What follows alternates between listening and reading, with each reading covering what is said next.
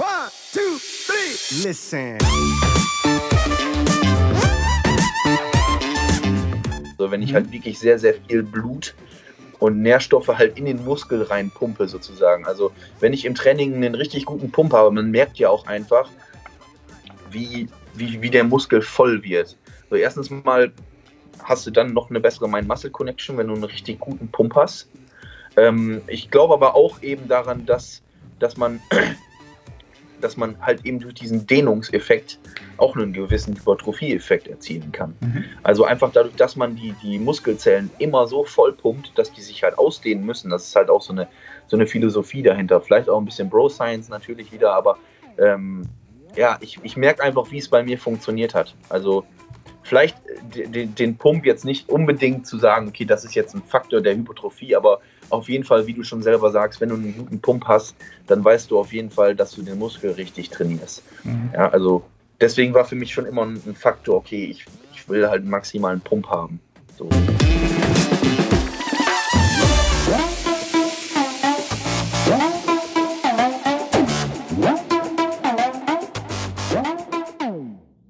Moin aus Hamburg, willkommen zu The Art of Personal Training. Mein Name ist Arne Orte, der Host der Sendung. Heute wieder mit einem Gast zugegen. Ähm, für alle, die bei YouTube schauen, werden schon sehen, ein relativ massiver junger Herr. Ähm, der Justin Wanning hat sich hier eingefunden ähm, für den Podcast. Freue ich mich enorm. Und wir werden heute ein Thema besprechen, was ich schon lange auf dem Zettel hatte, ähm, rein thematisch. Und ich glaube, der Justin ist jetzt jemand, der ähm, bei diesem Thema bestens reinpasst. Deswegen freue ich mich enorm ähm, auf diese Episode. ich stelle ihn mal kurz vor. Justin ist ebenfalls Coach.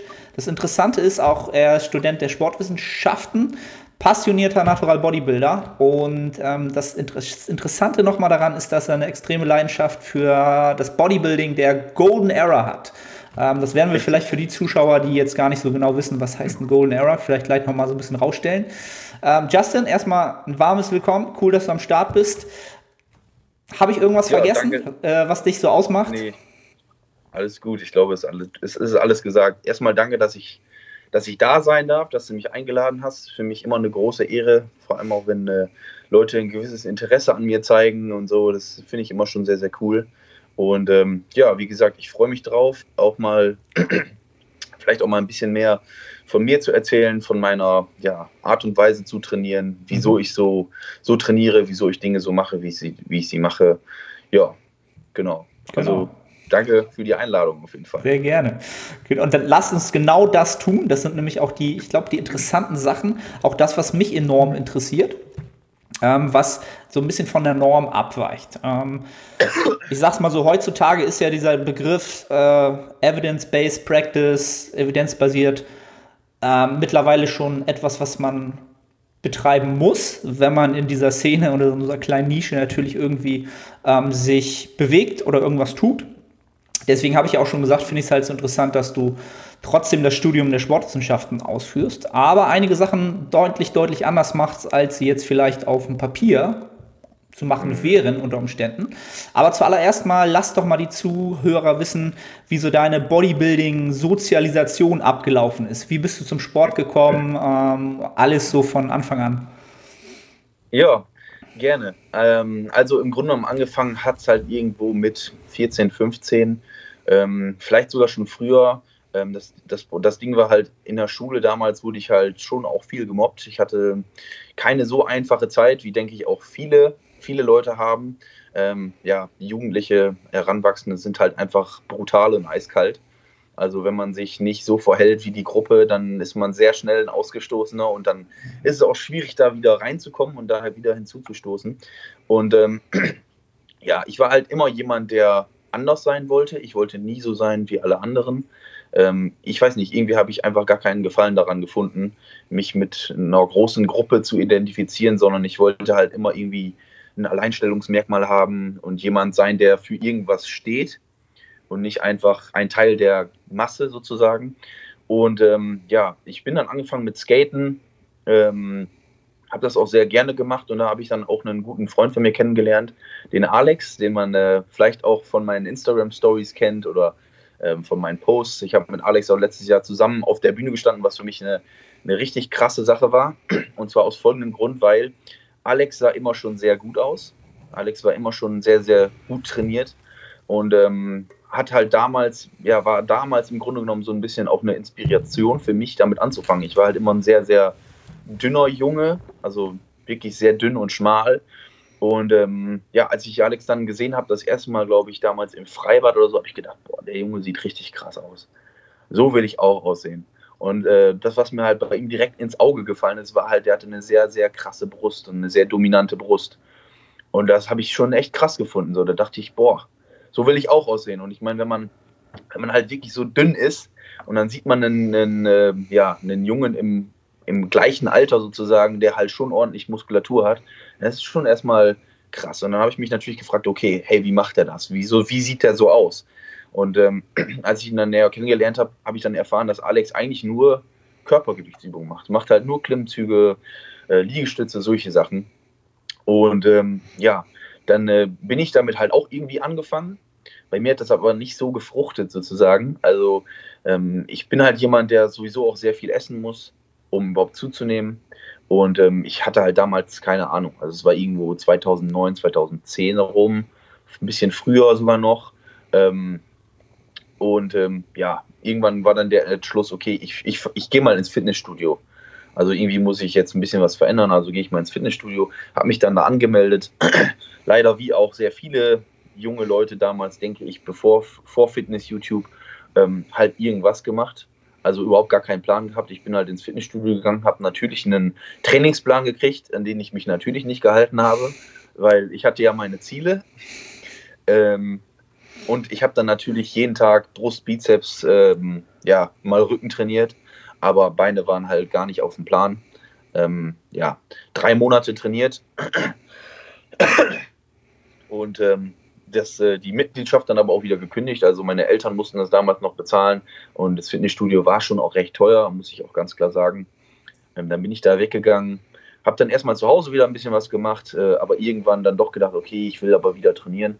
Dann habe ich mich in einer Art Gesundheitszentrum angemeldet, wo man auch mit Gewichten trainieren konnte, wo dann aber die Betreuung auch ein bisschen besser war, äh, muss ich ganz klar sagen, weil die halt auch wirklich diesen Gesundheitsfokus eigentlich hatten. Ähm, bin dann halt da wieder angefangen zu trainieren, habe dann da ein Jahr trainiert äh, mit einem etwas besseren Plan dann auch etwas bessere Erfolge, er, Erfolge damit erzielt. Ähm, aber ich war nach einem Jahr halt immer noch nicht da, wo ich eigentlich, wo ich eigentlich wirklich hin wollte. Also das erste Jahr war schon sehr mühselig und da habe ich auch oft daran gedacht, hm, ist das überhaupt was für mich? So, soll ich das überhaupt wirklich weitermachen? Äh, aber ich habe mir halt immer gedacht, also das ist auch eigentlich immer der Punkt gewesen, wieso ich nie damit aufgehört habe, weil ich mir gesagt habe, okay, wenn ich jetzt aufhöre, dann sehe ich ja wieder genauso aus wie vorher. Und da will ich eigentlich nicht wieder hin zurück. Und das war halt immer der Ansporn, wieso ich gesagt habe, okay, ich mache einfach weiter. Weil alles, was ich jetzt mache, äh, ist besser, als dahin zurückzugehen, wo ich herkam. Also ich wollte halt einfach nicht mehr der dünne, der dünne Junge sein, ähm, der halt ja gemobbt wird, der nicht ernst genommen wird. Ähm, ja, und daraus hat sich das einfach entwickelt. Am Anfang war auch noch gar nicht Bodybuilding so mein Ziel, sondern ich hatte halt irgendwie so ein, ein Körperideal, wo ich halt hin wollte. Ich würde behaupten, es wäre jetzt so das klassische Fitnessmodel vielleicht. Ähm, und über die Jahre hat sich dann aber doch daraus irgendwie so ein bisschen eine Leidenschaft fürs Bodybuilding entwickelt und halt auch sehr früh dann Golden Era und vor allem Arnold einfach. Also mhm. ich war halt schon immer jemand, der dann auch zu diesem Look irgendwie sich hingezogen gefühlt hat. Also wirklich eine, schon auch eine massive Brust, dicke Arme, äh, ein guter Rücken, aber einfach diese, diese, diese massive Optik. Und ähm, ja, genau, daraus hat sich das dann irgendwann so entwickelt. Ich bin dann 2013, also ich hatte dann 2010 eine Ausbildung angefangen. Ähm, die dann bis 2013 ging. In dem ganzen Zeitraum habe ich dann irgendwann angefangen, mich ein bisschen mehr damit zu beschäftigen. Also 2010 habe ich mich dann hingesetzt irgendwann und habe mir gesagt, okay, ich muss jetzt irgendwas machen, weil ich komme so nicht voran. Habe ich mich hingesetzt und habe mir halt alle möglichen Informationen aus dem Internet geholt. Also was sind überhaupt Makronährstoffe, was sind Kalorien. Ähm, damals, wie gesagt, Fitness YouTube war für mich noch, gab es glaube ich noch gar nicht so richtig. Also war für mich zumindest noch kein Begriff. Mhm. Dann habe ich mir halt die, die Infos aus dem Internet rausgesucht, habe mir die alle aufgeschrieben in so ein, so ein wirklich so ein kleines Buch ähm, und habe dann irgendwie geguckt, dass ich meine Ernährung umstelle. Vollkommen kurios auch, aber ich meine, man muss ja irgendwo anfangen. Und da war halt mein Anfang. Ähm, und dann ging es halt auch voran, aber den wirklich großen Schritt nach vorne habe ich, glaube ich, 2013 gemacht. Ähm, nach meiner Ausbildung habe ich nämlich nochmal ein Abitur gemacht mit Schwerpunkten, also mit den Leistungskursen Sport und Biologie. Und da war dann halt der Knackpunkt für mich, wo ich gesagt habe, okay, jetzt habe ich mehr Zeit, jetzt bin ich wieder Schüler, jetzt kann ich mich wirklich hinsetzen und jetzt muss ich mich damit wirklich auseinandersetzen, weil ich will halt irgendwie vorankommen noch wieder. Und ähm, genau, dann habe ich eigentlich angefangen, mir über, auch über Fitness-YouTube Informationen zu holen, vor allem von Misha Jan jetzt, muss ich halt ganz klar so sagen. Mhm. Ähm, halt schon auch die Science-Based Schiene irgendwo. Und ähm, habe da viele Sachen von umgesetzt, habe auch gute Fortschritte gemacht und habe mich aber dann auch irgendwann noch immer mehr damit auseinandergesetzt, okay, wie haben die Jungs von damals eigentlich trainiert? Also im Grunde genommen meine Vorbilder, so, so wie ich auch aussehen wollte. Mhm. Vielleicht kommen wir da, darauf kommen wir wahrscheinlich dann gleich auch noch mehr zu sprechen. Ja, auf jeden Fall. Ähm, genau, und dann bin ich halt, ähm, als ich mein Abitur fertig hatte, ähm, nach Münster gezogen, habe mein, mein Sportwissenschaftenstudium begonnen und habe dann da in der Hall of Sports ähm, den Malte Beckmann kennengelernt ich weiß nicht, ob du Malte kennst. Sag mir nichts, nee. Ähm, auch ein guter Natural-Bodybuilder auf jeden Fall, hat auch 2017 die NRW in der Meisterschaft vom DBFV, glaube ich, sogar gewonnen. Okay. In der in Classic Bodybuilding. Und ähm, Malte kam auf mich zu und hatte halt auch schon ein bisschen Wettkampferfahrung und hat zu mir gesagt, hey du, du musst unbedingt auf die Bühne. Du musst unbedingt mal starten. Du siehst echt gut aus und äh, solltest dein Potenzial da nicht verschenken überleg dir das doch mal. Und dann habe ich mich so ein bisschen von Malte halt auch überreden lassen mhm. und habe dann meine Wettkampfvorbereitung begonnen 2017 und äh, bin dann bei der GmbF gestartet, ohne überhaupt zu wissen, wie gut bin ich überhaupt. Also ich konnte mich selbst überhaupt gar nicht einschätzen, um ehrlich zu sein.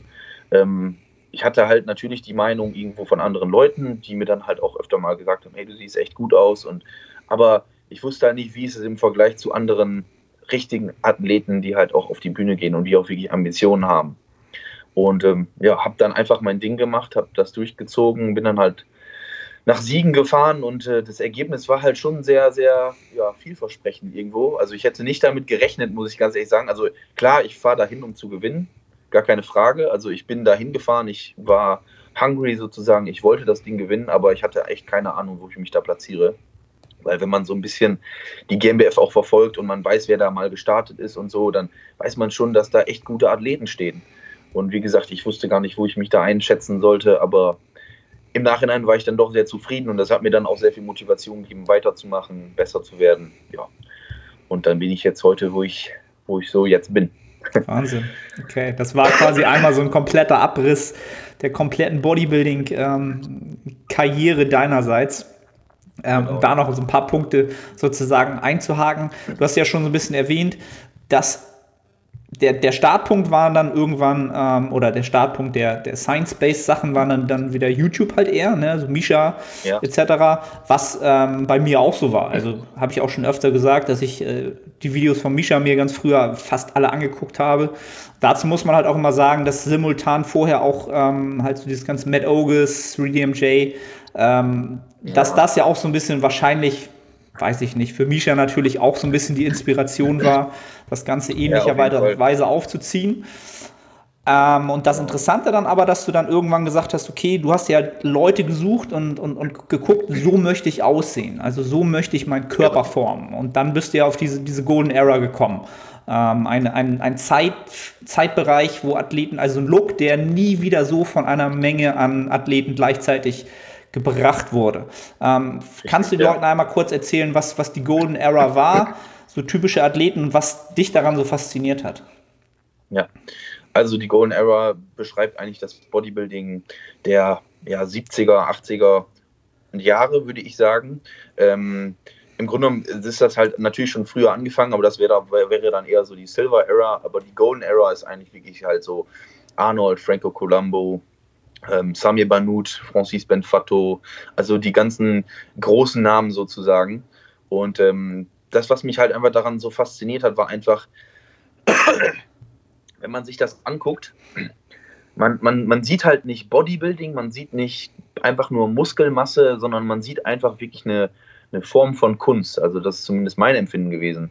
Und ähm, vor allem halt eben die 70er Jahre, das war halt, das, das sind halt eher so, so, so Physiks gewesen, die halt auch irgendwie noch erreichbar scheinen. Also, mhm. ich meine, da wird halt auch, das wird ja auch oft immer so gesagt, aber für mich war es halt wirklich so. Also, ich habe das halt gesehen und ich habe mir gedacht, okay, das sieht halt echt, ja, echt krass aus, aber nicht zu krass. Also, es ist halt irgendwie, ja, weiß nicht, wenn man sich Arnold anguckt zum Beispiel, der sieht halt aus wie so eine Actionfigur schon, mhm. also zumindest von damals. Hat jetzt zwar nicht diese ausladenden Beine, aber ähm, ich meine, er ist nicht umsonst halt äh, in, in sehr, sehr vielen Actionfilmen gewesen, würde ich so behaupten. Mhm. Und ja, dieser Look einfach hat mich einfach fasziniert, wo ich dann gedacht habe, okay, das sieht halt noch sportlich aus, das sieht athletisch aus.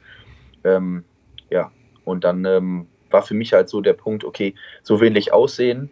Ähm, und dann war natürlich die, dieser Übergang dazu halt auch, zu sagen, okay, ich will halt so aussehen. Vielleicht sollte ich mal probieren, das zu tun, was die damals gemacht haben. Mhm. So, ich war natürlich in dem Moment schon so ein bisschen auch in der Science-Schiene drin. Ich habe sehr viel im 5x5 trainiert. Mhm. Also ich habe sehr, sehr viel ausprobiert auch damals, also um halt voranzukommen. Ich habe aber sehr schnell auch gemerkt, dass vor allem zum Beispiel sowas wie ein 5x5-Training irgendwie bei mir nicht so fruchtet. Also ich bin zwar irgendwo stärker geworden, aber nicht so, wie ich vielleicht hätte stärker werden müssen. Wer mich kennt, wer weiß, wie ich trainiere, der weiß auch, dass ich eigentlich immer noch nicht so super stark bin, vor allem was zum Beispiel die Bank betrifft oder Kniebeugen betrifft, ähm, wo zum Beispiel mir sehr, sehr viele Leute auch öfter mal gesagt haben, ey, wie kann man so aussehen, aber so schwach sein. Mhm. Ähm, der Knackpunkt bei mir war aber einfach wirklich mit Muskelgefühl zu trainieren.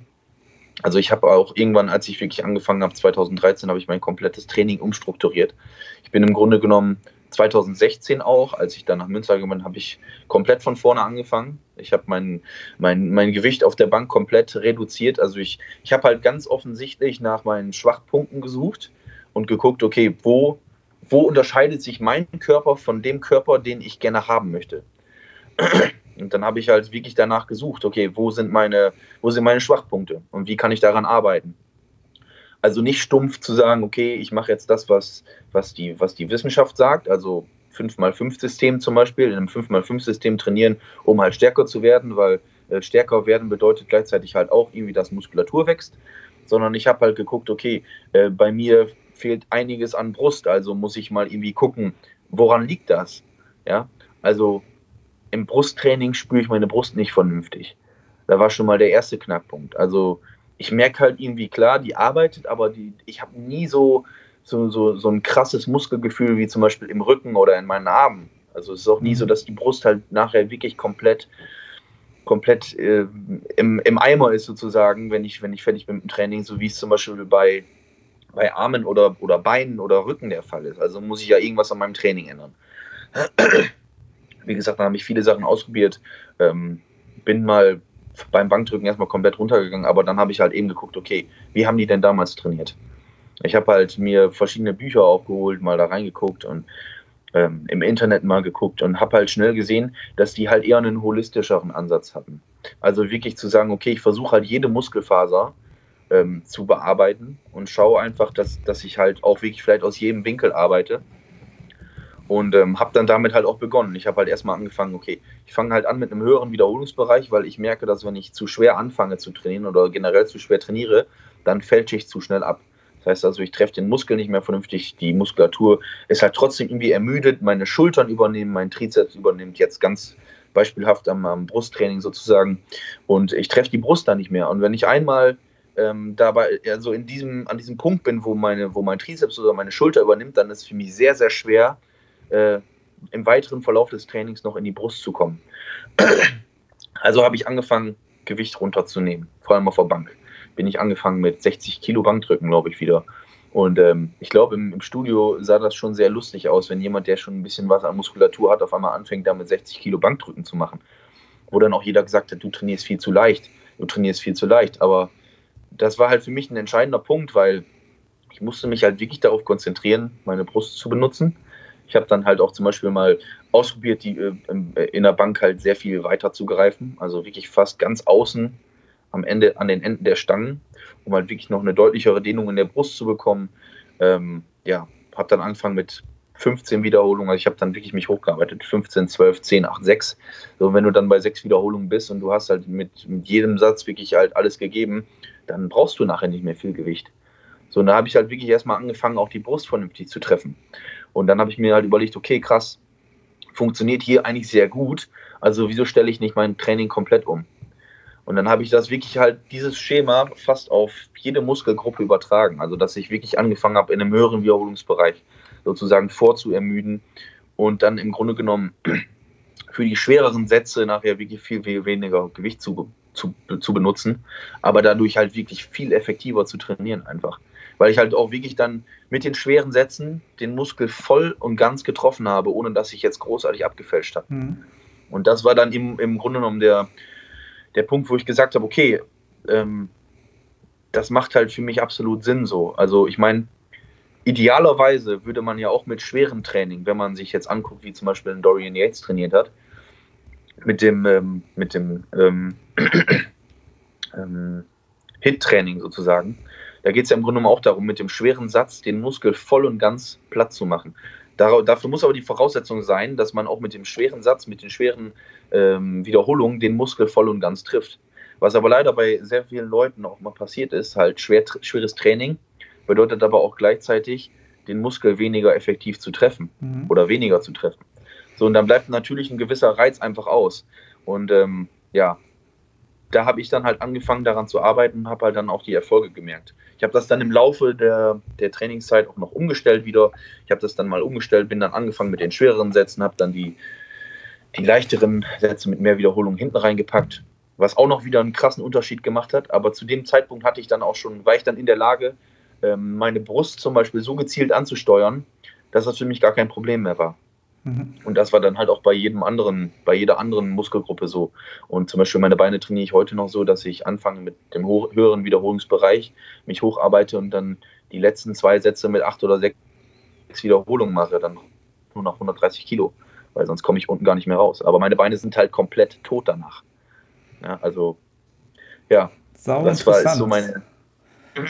genau, das war halt so mein, mein, mein Gedankengang einfach danach. Mir, mir halt zu überlegen, okay, wie, wieso sehen die so aus? Wieso sehen die so anders aus als die Leute heute? Und ja, der, das, das Ding ist halt, die haben halt erstens anders trainiert irgendwo. Die haben halt vielleicht auch sehr viel intuitiver trainiert. Damals gab es halt noch nicht so viel Science ähm, die haben halt mehr auf ihren Körper gehört, also die haben halt sehr viel intuitiver auch trainiert. Ich will jetzt gar nicht behaupten, dass, dass, dass man damals nicht auch schon irgendwo sich, sich ähm, Informationen aus der Wissenschaft geholt hat. Das war sicherlich schon auch so. Also dass man auch den wissenschaftlichen Standard damals so irgendwo berücksichtigt hat. Aber ich glaube einfach, der Zugang war natürlich viel schwieriger zu mhm. wissenschaftlichen Erkenntnissen und äh, es wurde einfach viel mehr auf den Körper gehört. Also viel mehr darauf gehört, okay, was funktioniert für mich selber?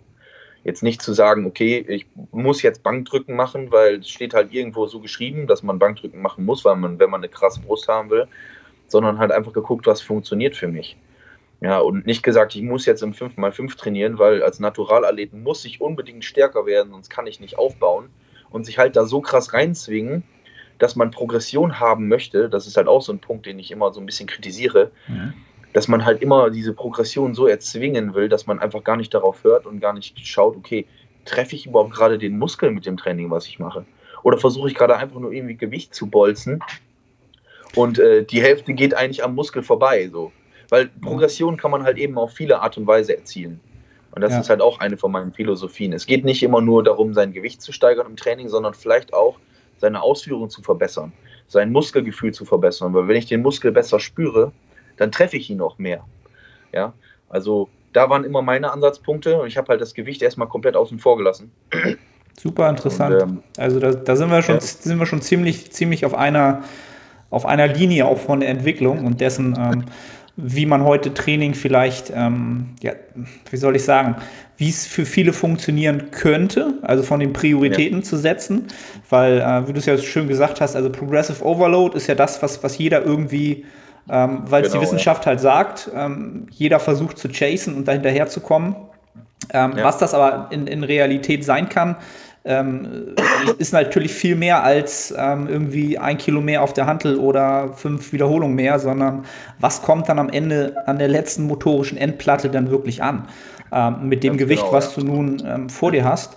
Und da finde ich deinen Ansatz halt sehr, sehr interessant.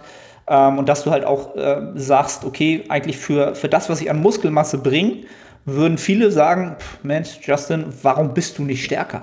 wie hast du das gemacht? Ja, und das hast du ja eben gerade so ein bisschen halt wiedergegeben halt. Ne? Und das äh, ist, ist, schon, schon ein Phänomen. Und wenn man sich die Leute von früher anguckt, also was, was ich, was mir so hängen geblieben ist, halt, dass sie halt sehr, sehr viel Wert darauf gelegt haben, genau, mein Muscle Connection, Uh, chasing ja. the Pump, halt ein Pump ist natürlich auch immer ein guter Indikator dafür, dass du viel Blut in den Muskel reinkriegst. Ähm, ja, interessante. Ich bin halt auch, ich bin halt auch, bin halt auch der Überzeugung natürlich, dass vor allem der Pump ähm, sehr, sehr wichtig ist auch für Hypertrophie. Also wenn ich mhm. halt wirklich sehr, sehr viel Blut und Nährstoffe halt in den Muskel reinpumpe sozusagen. Also wenn ich im Training einen richtig guten Pump habe, man merkt ja auch einfach, wie, wie, wie der Muskel voll wird. So erstens mal hast du dann noch eine bessere Mind-Muscle-Connection, wenn du einen richtig guten Pump hast. Ähm, ich glaube aber auch eben daran, dass, dass man dass man halt eben durch diesen Dehnungseffekt auch einen gewissen Hypertrophie-Effekt erzielen kann. Mhm. Also einfach dadurch, dass man die, die Muskelzellen immer so voll pumpt, dass die sich halt ausdehnen müssen. Das ist halt auch so eine, so eine Philosophie dahinter. Vielleicht auch ein bisschen Bro-Science natürlich wieder, aber ähm, ja, ich, ich merke einfach, wie es bei mir funktioniert hat. Also vielleicht den, den Pump jetzt nicht unbedingt zu sagen, okay, das ist jetzt ein Faktor der Hypertrophie, aber auf jeden Fall, wie du schon selber sagst, wenn du einen guten Pump hast, dann weißt du auf jeden Fall, dass du den Muskel richtig trainierst. Mhm. Ja, also deswegen war für mich schon immer ein Faktor, okay, ich, ich will halt einen maximalen Pump haben. So. Das ist für mich sehr, sehr wichtig. Mhm. Und ich meine, die Jungs von damals haben es halt auch so gesagt. Ne? Also ein Pump ist schon sehr, sehr wichtig irgendwo. Ja. Macht natürlich auch Spaß. Ne? Also da ist halt wieder so der, ja, der Übertrag und die Schnittmenge halt so, es macht halt Spaß, du machst es dauerhaft, beständig, jahrelang. Und ähm, das kann natürlich auch ein großer Treiber sein für deinen sportlichen Fortschritt und für die Hypertrophie. Und ähm, ja. eben, also nur weil der Pump jetzt vielleicht jetzt noch nicht science-based ähm, irgendwie zu den Top-Karätern gehört, von den Parametern, wo man ja. sagt, okay, ähm, da wissen wir, da entsteht Hypertrophie. Dazu muss man halt auch immer sagen, wenn man jetzt von Thema Hypertrophie spricht, wissen wir heute eigentlich noch gar nicht so viel, wie wir immer ja, tun, als würden wir wissen halt über dieses genau. Thema halt. Ne? Die Sportwissenschaft ist da jetzt nicht so, dass man sagt, ganz klar Mechanismus A, B, C und so, so und so und so ist das, sondern wir haben halt, ähm, habe ich halt auch schon mehrere Gäste gehabt. Äh, die Sportwissenschaft ist halt auf so Athleten wie dich zum Beispiel halt super schlecht übertragbar, weil halt die äh, Teilnehmer an solchen Studien halt völlig anderes Szenario sind halt, ne? Und ja das ist halt immer so, so, so ein Knackpunkt, wo ich so sage, ich finde es halt super interessant, sich das alles anzuschauen. Was kann ich dafür als Übertrag für mich als Athleten sehen, für meine Klienten als ähm, ja, in die Praxis umsetzen und was kann davon funktionieren? Ähm, aber es kann halt, wie du es ja auch gesagt hast, viele halt auch so paralysieren, weil sie halt tatsächlich immer nur versuchen, mehr Gewicht zu bewegen halt. Ne? Progressive genau. Overload in Form von mechanischer Spannung. Und sonst funktioniert es halt nicht. Sonst werde ich halt nicht massiver. Genau. Und das paralysiert aus meiner Sicht so viele Leute. Und das ist auch so ein Thema, ja, wo ich absolut. immer glaube, so Athleten, die mit der Zeit Selbstbewusstsein gewonnen haben, im Gym und außerhalb des Gyms, vielleicht auch aufgrund ihrer Physik, die haben halt viel mehr Selbstbewusstsein ins Gym zu gehen und zu sagen, so wie du, ich baller halt mit 60 Kilo jetzt auf der Bank rum und hab halt ein super Muskelgefühl ähm, und es juckt mich halt null, was ja, Hans-Peter im McFit drumherum halt sagt, juckt mich halt nicht so. Ja. Meine Physik spricht für sich dann halt, ne? Auf jeden Fall, auf jeden Fall. Mhm. Also auch, auch durch mein Sportwissenschaftenstudium ähm, oder auch im Studium musste ich mich sehr, sehr viel auch mit Studien befassen auch selber Studien erstellen, ausarbeiten, ähm, solche Sachen. Und deswegen bin ich auch, was Studien angeht, immer sehr, sehr kritisch, weil ich halt selber weiß, auch aus eigener Erfahrung heraus, ähm, wie aussagekräftig solche Studien manchmal überhaupt erst sind.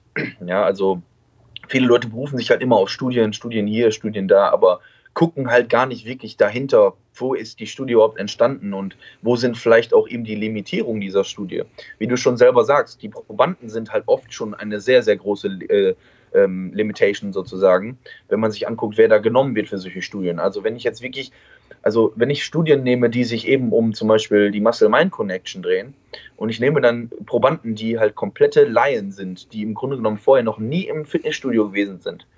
Ja, also wie kann ich denn dann schauen, ob man mit einer gewissen Übung einen Muskel so oder so treffen kann? Also jemand, der, wie gesagt, noch nie eine Handel in der Hand hatte, und ich meine, man kann mal auf die Straße gehen und man kann mal willkürlich Passanten fragen und sagen so, hey, kannst du mal deinen Arm anspannen? Flex mal deinen Bizeps oder deinen Bauch. Und da sieht man eigentlich schon, wie in der ja, generellen Population, wie, wie schwierig das für mhm. Leute überhaupt ist, gezielt Muskulatur anzusteuern. Mhm. Und solche Leute dann ähm, ja in einer Studie zu, zu benutzen, um halt wirklich ja, zu sagen, okay, man kann jetzt den oder den Muskel gezielt mit der oder der Übung ansteuern, ist schon irgendwo sehr, sehr ja, schwierig sozusagen. Mhm. Ähm, da gab es halt verschiedene Studien, was, also über Kniebeugen, ähm, ob man jetzt einen, einen, einen Kopf vom, vom, vom Quadrizeps mehr ansteuern kann oder nicht. Wo die Studienlage ganz klar sagt, es ist halt relativ egal. Du kannst es halt, du kannst es halt nicht anders ansteuern. Aber ich für mich persönlich kann das schon. Also ich kann schon sagen, okay, ich möchte jetzt mein Vastus lateralis mehr treffen als mein Vastus medialis zum Beispiel, dadurch, dass ich halt verschiedene Sachen an der Übungsausführung ändere, wo dann halt die Wissenschaft sagt, nee, das geht nicht. Wo ich mich dann aber frage, okay, aber wieso kann ich es dann? Ja, und das ist dann immer der, so der Punkt, wo ich mich dann so ein bisschen auch ärgere, ähm, wo dann diese ganze Science-Fraktion sagt, hey, nee, das geht gar nicht, so, und das, das kannst du gar nicht machen, und wie kannst du sowas sagen? Und ich denke mir dann so, hm, ja, okay, aber bei mir funktioniert es halt. Mhm. Ja? Und das ist dann immer der Punkt, wo ich, wo ich dann immer denke, ähm, die Leute lesen halt Studien oder schauen sich Studien an, aber probieren selber gar nicht mehr aus. Mhm. Ja, und das ist dann immer der, der Punkt, wo, wo, dann, wo dann Sachen einfach verloren gehen. Ja, also die, die schauen halt, okay, wie ist die Studienlage und dann werden halt Übungen oder, ja, weiß ich nicht, ähm, andere Sachen einfach abgeschrieben als Bro Science und die mhm. funktionieren gar nicht. Ähm, wo ich dann aber denke, so, probier es doch erstmal aus, schau, ob, schau, ob es für dich vielleicht doch funktioniert. Und dann kannst du für dich auch, auch Schlüsse ziehen, weil im Grunde genommen ähm, Studien sollen halt auch immer nur Anhaltspunkte sein, sollen ja auch immer nur einen Denkanstoß geben. Und man versucht ja auch mit Studien immer nur Dinge zu belegen oder zu widerlegen. Ähm, aber man darf die halt auch nicht immer als, als, als, als in Stein gemeißelt sehen. Und das machen, glaube ich, sehr, sehr viele Leute einfach. Mhm. Und da liegt vielleicht auch das große Problem. Da ist die, die, große Limitation halt, ne? dass man heutzutage ja nichts mehr oder viele Athleten halt nichts mehr machen, ohne dass es halt validiert ist durch Datenlage. Weil dann genau, wäre es ja. ja. einfach Zeitverschwendung und ähm, genau, ist ja Bro Science und das haben ja damals nur die Steroid-Bodybuilder gemacht, was ich halt auch immer so, yeah. ähm, so ein bisschen daneben finde, weil ähm, unterstützter Athlet oder nicht, am Ende des Tages machen wir alle den Sport. Wir müssen Muskeln ansteuern und sie trainieren. Und ähm, ob du das nun auf einem höheren Niveau machst, in dem Sinne, dann ne, einem höheren Regenerationsniveau oder nicht machst, ist mir erstmal völlig egal. Ähm, am Ende des Tages interessiert mich, was funktioniert an Hypertrophie. In welchem Ausmaß ist mir dann erstmal egal. Und das ist etwas, was ich so, deswegen fand ich es halt so cool, den Podcast mit dir zu machen. Das ist so ein Thema, was mir seit zwei Jahren eigentlich schon immer vor Augen ist, dass ich sage, so, okay, es gibt halt so viele Sachen, die sehe ich, die finde ich eigentlich sehr, sehr interessant. Aber ich traue mich so selber nicht, so aus meiner, aus meiner Warte heraus als Coach und, und, und jemand, der mhm. Leute berät, das einfach mal zu machen, weil ja, also das, das ganze Umfeld gibt es halt schwer her, ne? so vom, vom Selbstbewusstsein. Ja. Ähm, Auf jeden Fall. Was, was sind denn so, sagen wir mal so, was gibt denn so typische so Methoden oder, oder Trainingsansätze, die du aktuell nutzt oder über die Jahre für dich ähm, ähm, umgesetzt hast, die jetzt der, der, der Sportwissenschaft eigentlich so eher widersprechen, die, die für dich aber super ähm, ähm ja, fruchtbar waren? Also erstens mal auf jeden Fall ein hohes Volumen. Mhm. Also ich habe teilweise, vor allem in meiner Offseason 2017, als ich mich auf den auf meinen ersten Wettkampf vorbereitet habe, da war auf jeden Fall meine Prämisse, okay, wenn ich starte, brauche ich dickere Beine. So, was habe ich gemacht? Ich habe mir halt einen Plan zurechtgelegt, ich habe mir überlegt, okay, wie kriege ich meine Beine jetzt dicker? So, was ich gemacht habe, ist, ich habe zweimal die Woche Beine trainiert, aber habe halt pro Training zwölf Übungen gemacht, a vier bis fünf Sätze.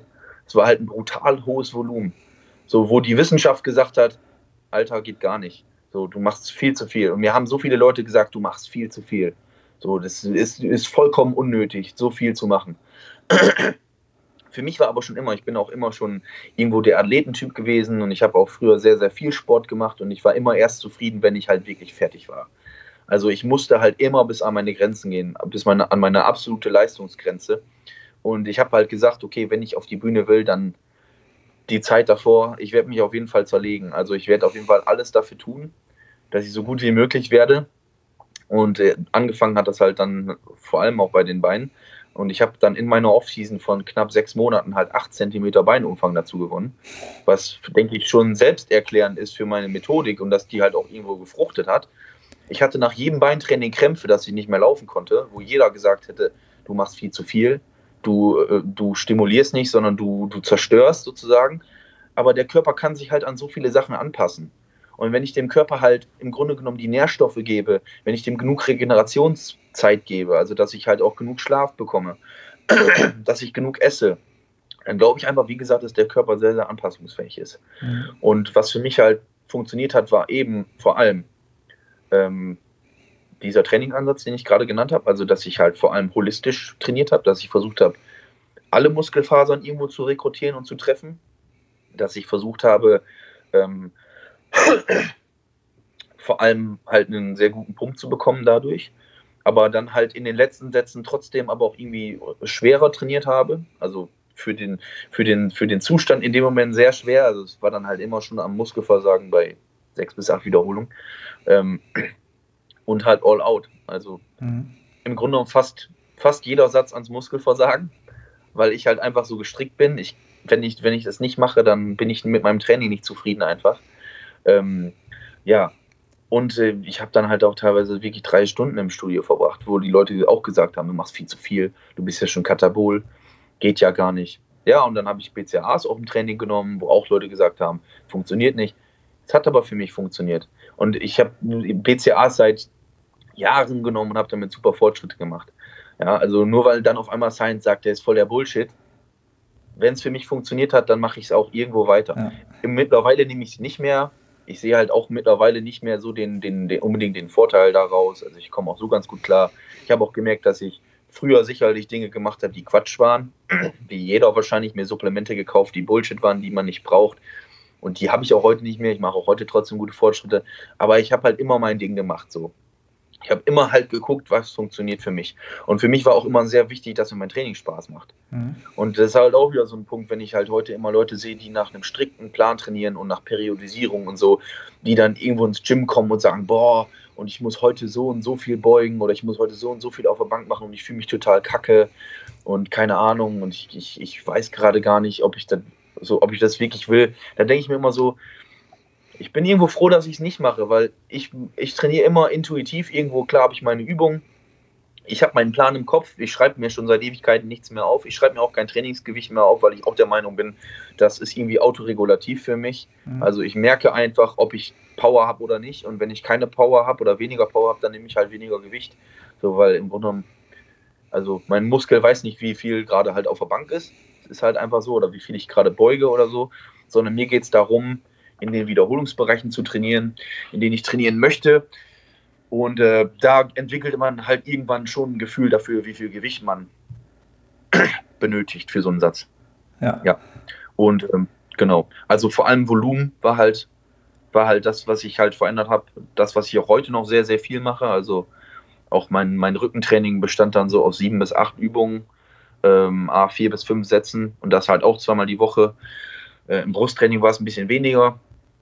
Ähm, ja, was ich zum Beispiel nicht gemacht habe, was eigentlich oldschool wäre, wäre halt so ein, ja, vielleicht entweder so ein Bro-Split zu fahren oder halt dieses Twice-a-Day-Training von mhm. Arnold. Das habe ich auch nie gemacht, weil das für mich dann irgendwo schon auch nicht so sinnvoll ist, weil ich dann auch weiß, okay, da komme ich von der Regeneration nicht hinterher.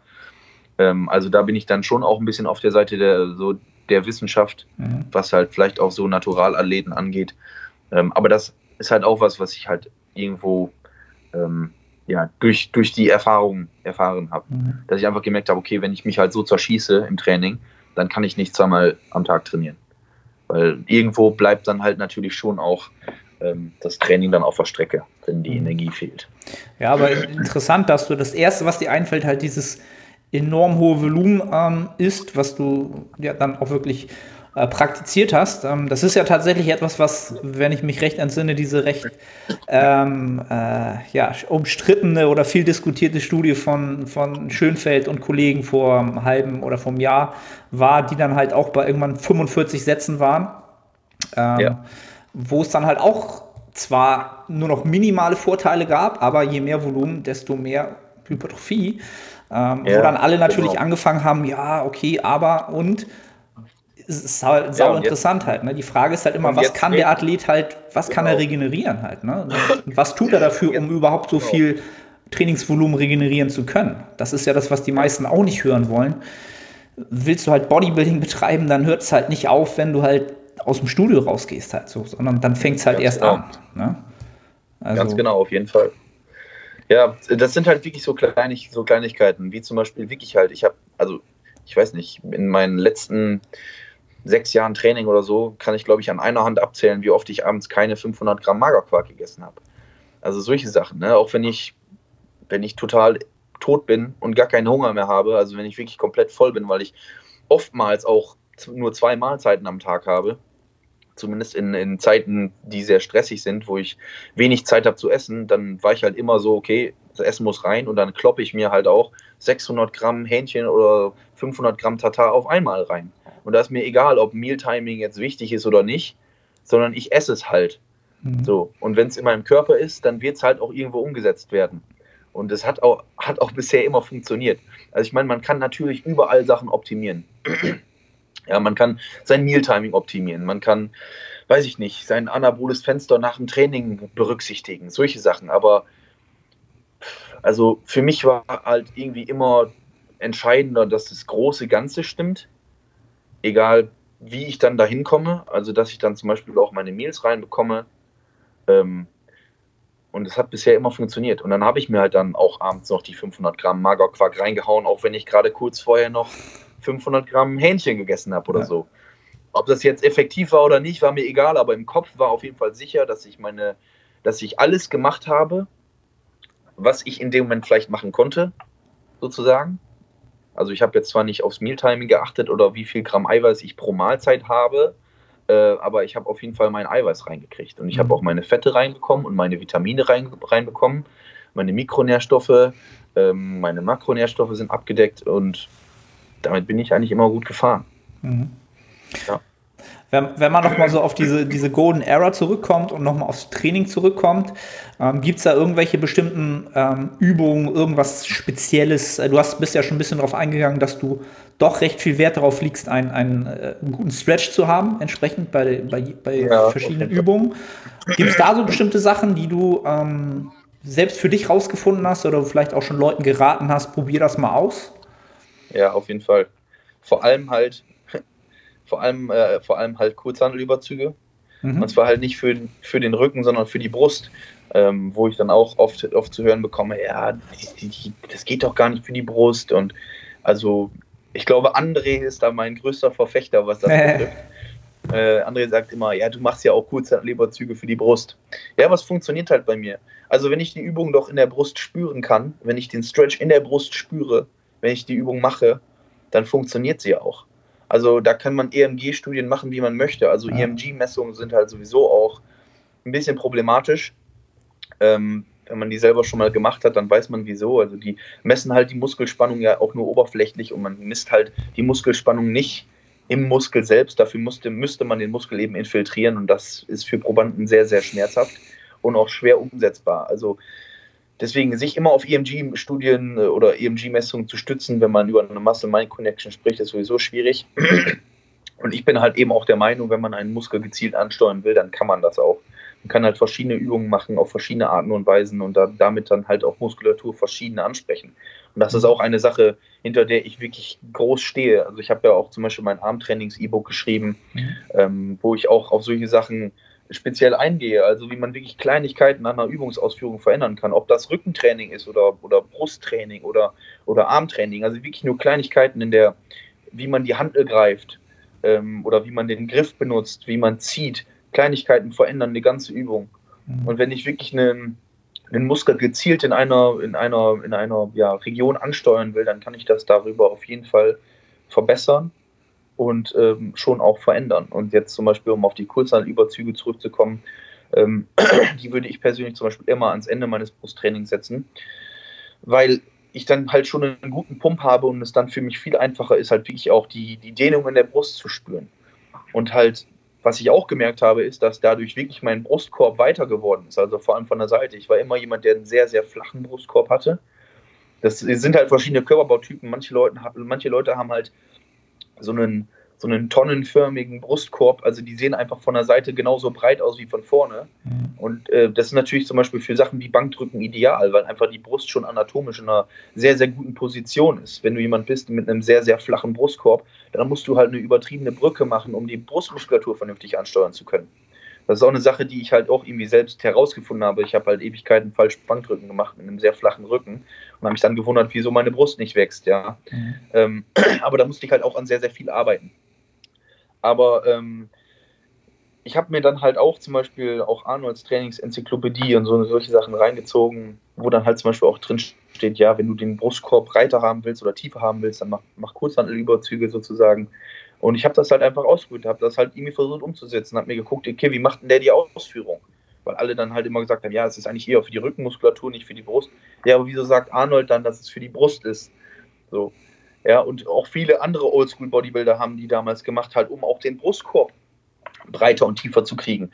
Dann hat man halt erst immer gesagt, ja, die dehnen den Brustkorb und so, ähm, was natürlich von einem wissenschaftlichen Standpunkt her schwierig ist, das so zu behaupten, dass die irgendwie den Brustkorb jetzt unbedingt tiefer machen. Was man aber schon damit macht, ist halt eben die interkostale Muskulatur damit halt ähm, zu trainieren, also die Muskulatur zwischen den Rippen.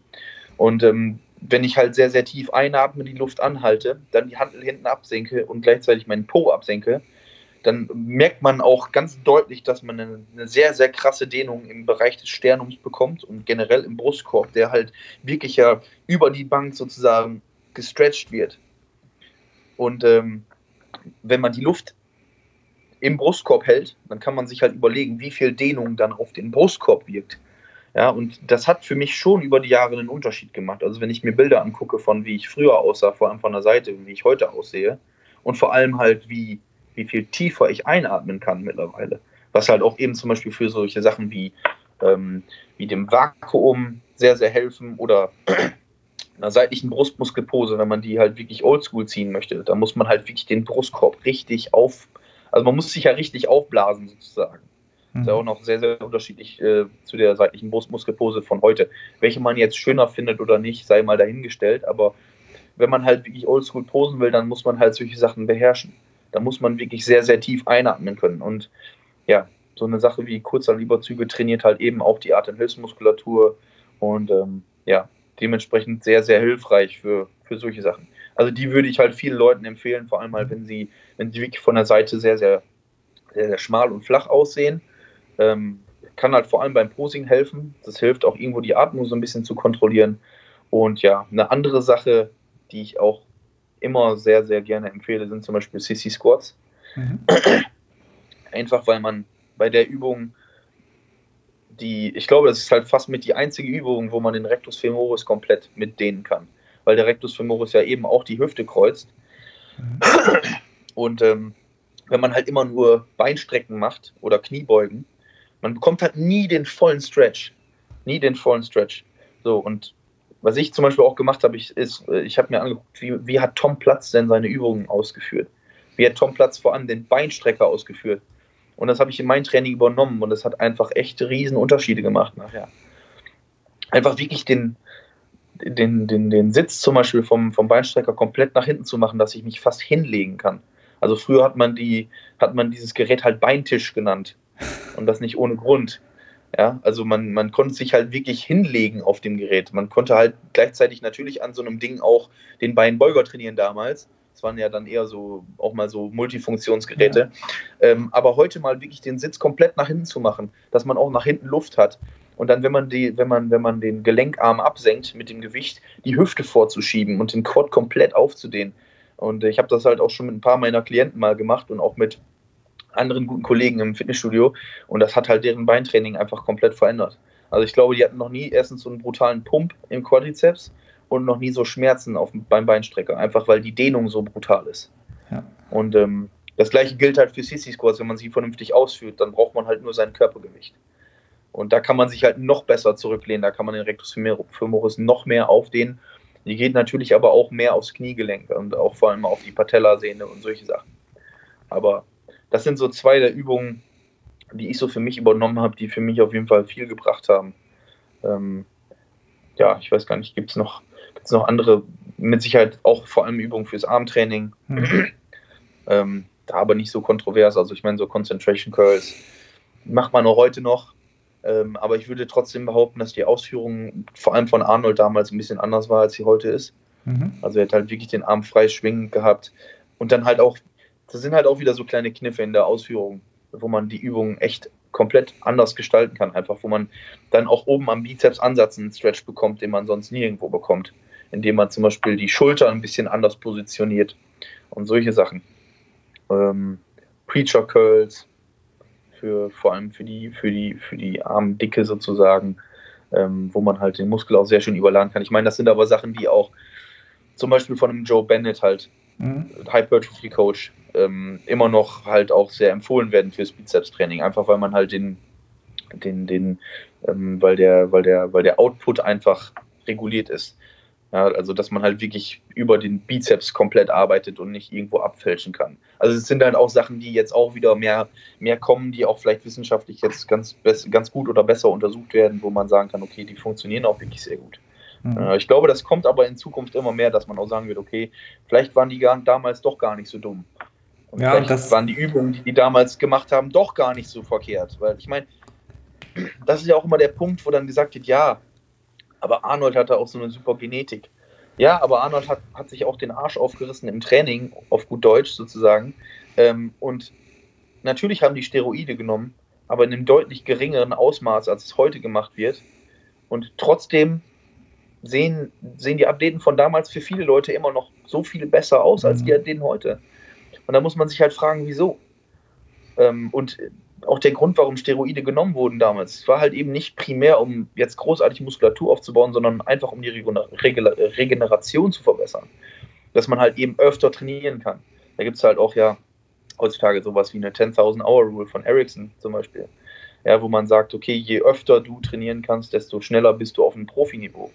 Wenn du 10.000 Stunden sozusagen trainiert hast, dann bist du normalerweise auf einem Profiniveau. So, wenn man jetzt Anabole, äh, also wenn man Dopingsubstanzen benutzt, die die Regeneration fördern, kommst du natürlich viel schneller an diese 10.000 Stunden als jemand, der eine längere Regenerationsphase braucht.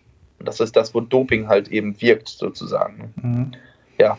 Ja, und es, wie, wie, du schon sagst, also so die Episode, wie ich, wie ich sie, glaube ich, dann auch nennen werde, ist halt was, was wir von der Bro Science halt lernen können, ist das, was damals ähm, entsprechend gar nicht in, in, in, Wissenschaft ausdrückbar war, sondern einfach natürlich, genau. die Jungs haben ihre Eigenwissenschaft betrieben halt, untereinander halt. Wenn man sich die Videos von damals anguckt, die haben halt locker ihre 10.000 Stunden halt sehr, sehr schnell voll gemacht und haben halt diese Erfahrungswerte gesammelt am eigenen Körper. Und der eine hat es dem anderen erzählt, probier das mal aus, bei dem hat es gefruchtet, bei dem anderen vielleicht nicht, der hat den Tipp vom anderen Ganz genommen. Genau. Und das ist einfach so eine, so eine Sache, die im Bodybuilding was ich schade finde, dass das immer so ein Schwarz oder Weiß ist und, und entweder Bro oder nicht Bro, auch im, auch im Gym, genau, ja. ne? oder entweder äh, Unterstützerathlet oder Naturalathlet. Warum kann man nicht zusammen irgendwie mal, also was heißt trainieren oder sich austauschen, was funktioniert? Das, das ist etwas, was mir in der Szene im Moment so ein bisschen fehlt. Ähm, und was, was die Jungs damals einfach, wenn es Bro Science war, wie du schon sagst, vieles wird vielleicht auf kurz oder lang halt ähm, dann validiert durch jetzt Studienlage auf kurz oder lang. Ja.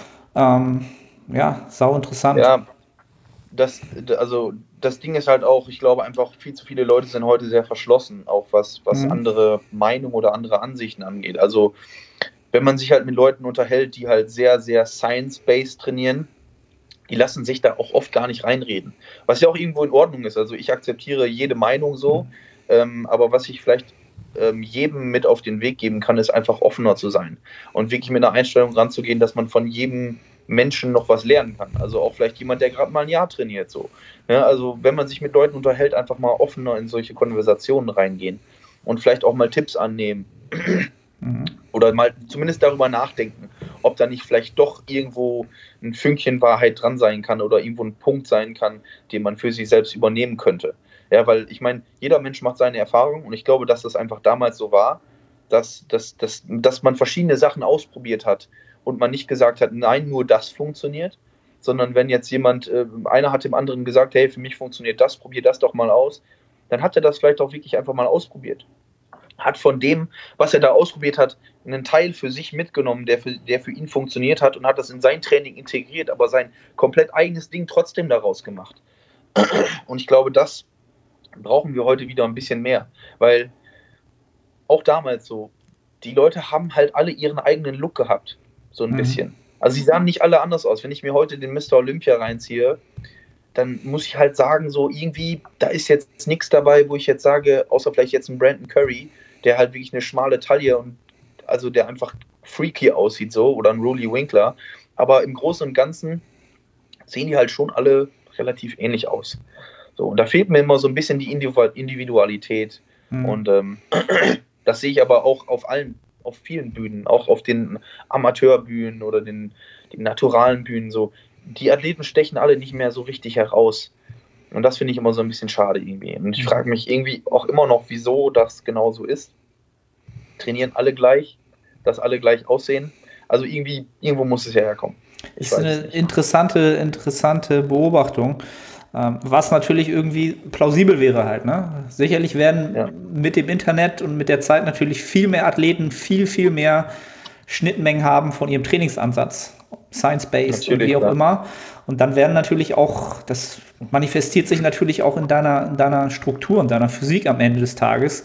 Ähm, super interessant, habe ich so noch nie drüber nachgedacht, dass natürlich viele viel gleich aussehen. Ne? Ähm, ja. Genau, wenn wir jetzt schon beim Mr. Olympia sind, also die Leute, die es aktuell hören, es war gerade gestern nach der Mr. O 2019. Ähm, für viele, glaube ich, einer der ähm, enttäuschendsten Mr. O's. Ähm, Habe ich von, von vielen gehört, einfach aus dem Grund heraus, dass ähm, auch viele Athleten gar nicht richtig in Form waren. Tatsächlich. Absolut. Wo man dazu auch sagen muss, finde ich halt, früher war, wenn wir wieder zur Golden Era gehen, da war ja. jetzt das Conditioning natürlich nicht so, wie es heute halt gefordert ist im Top-Bereich. Ja. Trotzdem sahen die Athleten damals mit weniger Conditioning trotzdem viel, das viel freakiger aus und viel, ja. viel diesen, diesen Wow-Effekt. Du siehst, die genau, kommen auf die Bühne und denkst so, dir fällt die Kinnlade runter und denkst, was hat der für einen Trizeps oder was hat der für einen Quadrizeps? Das ist halt heute sehr, genau. sehr rar geworden halt, ne? Und Schade eigentlich, schade, ne? dass alles Auf jeden Fall, ja. ist. Ja, gut, ich denke einfach, dass da heutzutage natürlich auch der, der, der oder ja, der Missbrauch von, von viel mehr Substanzen damit reinspielt, ähm, was das Ganze, glaube ich, auch vielleicht ein bisschen schwieriger gestaltet. Mhm. Wenn man sich alleine Wachstumshormone anguckt und die Auswirkungen davon oder Insulin oder solche Sachen. Ähm, also ich glaube, das ist halt schon, schon ein Grund, wieso wieso auch heute vielleicht das Conditioning nicht mehr so gut ist wie damals. Ich meine, es hat ja irgendwo in den 90ern angefangen durch Dorian Yates, der aber trotzdem auch immer eine, also ich meine, Dorian Yates war immer grainy, war immer hart, so, der war immer in Form. Heute kriegen sie es irgendwie nicht mehr hin. Ich meine, auch in den 90ern, so, die Formen waren einfach, also wenn man sich die, die Wettkämpfe von damals anguckt, das ist halt echt krass, was sie für ein Conditioning gebracht haben. Und ähm, seitdem sollte ja eigentlich nicht so viel passiert sein. Also ich meine, massetechnisch bewegen die sich halt immer noch im gleichen Rahmen, aber irgendwie ist die Muskelqualität eine andere. Mhm. Ja, also die, die Form, die auf die Bühne gebracht wird, ist eine andere. Und da frage ich mich halt natürlich auch, woher kommt das? Wieso ist das so? Und ich meine, damals hat man auch schon auch immer noch sehr viel nach Bro Science trainiert. Also wenn man sich natürlich so den Anfang der 90er anguckt, so, ja, ähm, wo, die, wo die Athleten herkamen ja, alle hatte, also oder jeder hatte so ein bisschen vielleicht auch seine eigene Ansicht, seine eigene Methodik und ich glaube, das ist vielleicht auch das, was man davon mitnehmen kann, dass man vielleicht nicht einfach kopieren sollte, sondern dass man schaut, was funktioniert für einen und man baut sich sein eigenes System so ein bisschen zusammen, mhm. ähm, ohne blind einfach zu folgen und mhm. einfach offen, offen sein für, für andere Ansichten. Ja. Finde ich einen sehr, ja. sehr, sehr, sehr guten Abschluss, ähm, dass das Ganze immer noch äh, individuell bleiben muss. Das Individuellste überhaupt ist halt unser Körper und ähm, vor allen Dingen das, auch das Gefühl dafür kriegen, auf seinen Körper zu hören und, und Signale richtig zu deuten, was sonst, was auch schwerfällt, wenn man natürlich in einem System so feststeckt und im Training feststeckt und mit allen ne, eingebunden ist. Ähm, ja, Justin, Fall, ja. Sehr, sehr, sehr, sehr, sehr coole Episode, ähm, sehr, sehr coole Insights. Fall, ja. Wenn die Leute äh, dir folgen wollen oder wo finden sie dich, dann erzähl ihnen doch bitte, äh, wo man äh, dich sonst im Internet findet. Ja, auf jeden Fall bei Instagram. Ähm, ja, mein Tag ist The Prometheus Project. Ähm, vielleicht ein bisschen schwierig, ansonsten einfach meinen Namen googeln, da findet man mich eigentlich auch schon. Oder in der ähm, Beschreibung oder, gucken oder da, wo ihr es gerade hört, genau. findet ihr alles in der Beschreibung. Richtig, genau. Ähm, ansonsten, ja, das war es eigentlich, glaube ich. Ich bin mittlerweile eigentlich nur noch bei Instagram aktiv. Facebook ist irgendwie tot für mich. Ähm, YouTube, ich habe da halt ein Video und das ist halt von meiner von meiner Application vom Nix äh, Strength and Powers Mr. Golden Era Contest. Mhm. Ähm, aber ansonsten habe ich da jetzt kein, kein Video. Ich bin halt öfter mal zu sehen in den Videos von André Patris. Ähm, da kann man vielleicht mich auch noch so ein bisschen verfolgen. Ja, aber im Großen und Ganzen ist es das, glaube ich, auch eigentlich schon. Okay.